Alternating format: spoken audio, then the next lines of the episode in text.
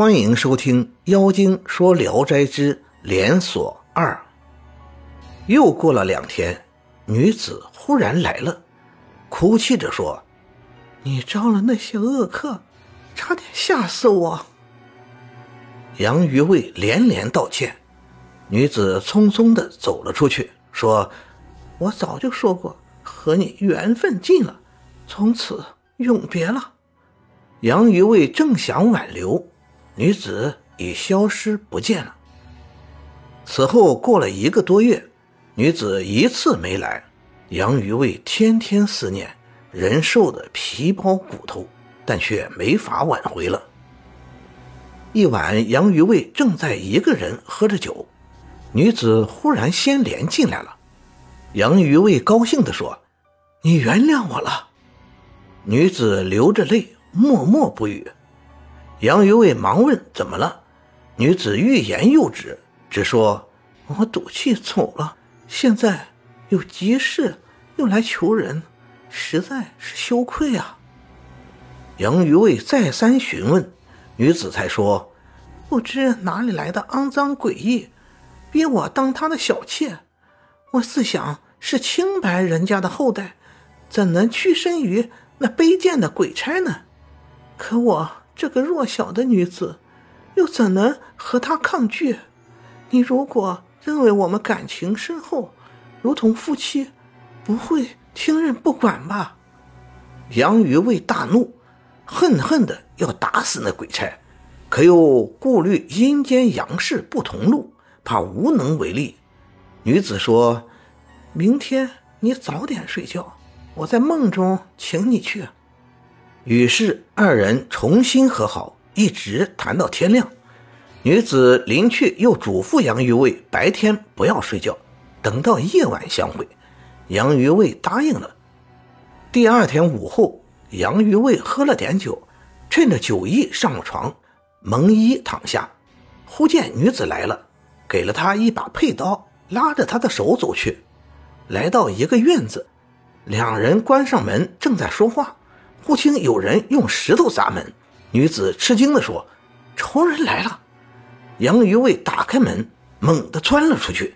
只见一个鬼，红帽青衣，满脸刺猬般的胡须。杨于卫愤怒地斥责他，诡异横眉怒目，凶悍地谩骂不止。杨于卫大怒，持刀冲了过去。诡异捡起石块，雨点般的砸过来。其中一块正中杨于卫的手腕，再也握不住刀。正在危急时候，远远望见一人腰里挂着弓箭，正在打猎。杨于卫仔细一看，却是王生，急忙大声呼救。王生弯弓搭箭，急忙跑过来，朝诡异一箭射去，正中大腿，再一箭结果了性命。杨于卫欢喜的道谢，王生询问缘故。杨于卫都说了，王生高兴自己上次得罪了女子，这次可以赎罪了，于是和杨于卫一块进了女子的住室。女子战战兢兢的，羞怯不安，远远的站着，一句话不说。王生见桌子上放着一把小刀，有一尺多长，用金玉装饰。他把刀从匣中抽出来一看，冷光四射，能照见人影。王生赞叹不绝，爱不释手，跟杨于卫说了几句话。见女子羞愧害怕的可怜，王生便走出屋子，告辞走了。杨于卫也独自返回，翻过墙后，一下子跌倒在地，于是从梦中惊醒，只听树中的雄鸡以高一声低一声的叫开了。杨于卫觉得手腕很疼，天明后看了看。手腕上皮肉都肿了。到了中午，王生来了，说起夜晚做了个奇怪的梦。杨于卫说：“没梦见射箭吗？”王生奇怪，他预先知道。杨于卫伸出手腕讲了缘故。王生回忆着梦中见到的那个女子，只恨不是真正见面，自觉对女子有功，又请杨于卫给通融通融。到了夜晚，女子来拜谢，杨于为归功于王生，就便讲了王生想见一面的诚恳心情。女子说：“他的帮助我不能忘记，但他是个赳赳武夫，我真的害怕。过了会儿又说，他喜欢我的佩刀，那把刀是我父亲出使越中时用一百两银子买来的，我很喜欢，就要了过来，缠上金丝，并镶上了明珠。父亲可怜我年幼死去，用刀殉葬，现在我愿割爱，把刀赠给他。见了刀，就像见到我本人一样。第二天，杨于卫跟王生说了女子的意思，王生大喜。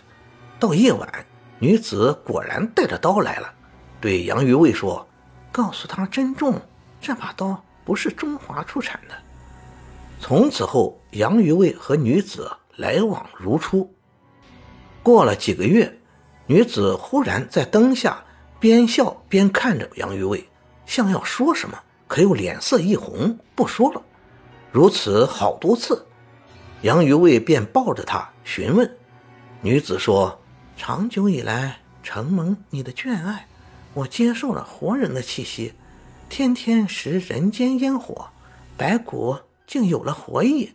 现在只需人的一点精血，我就可以复生了。”杨于卫笑着说：“是你不肯。”哪里是我吝惜呢？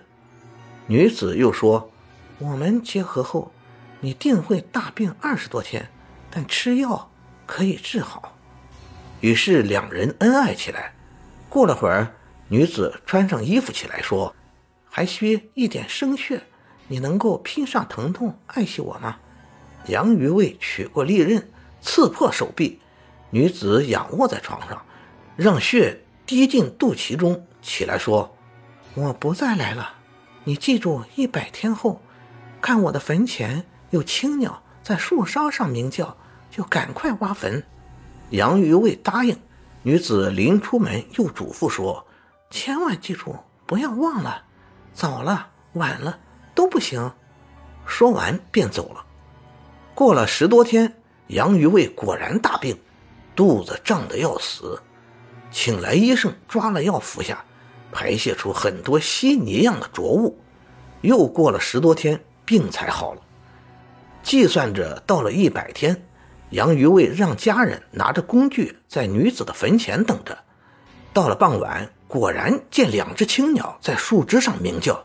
杨于卫高兴地说：“可以了。”于是刨去荆棘，挖开坟墓，只见棺木已经腐烂，但女子的面貌仍像活的一样。杨于卫用手一摸，女子身上有温气，便盖上衣服，把她背回家中，放到温暖的地方。觉得女子口中有了一丝气息，又喂了些汤粥。等半夜，女子醒了过来。从此后，女子常对杨于卫说：“死了二十多年，就像做了一场大梦一样。”感谢您的收听。您的支持是我持续创作的最大动力。如果喜欢，请点击关注、订阅。朋友们，我们下期再见。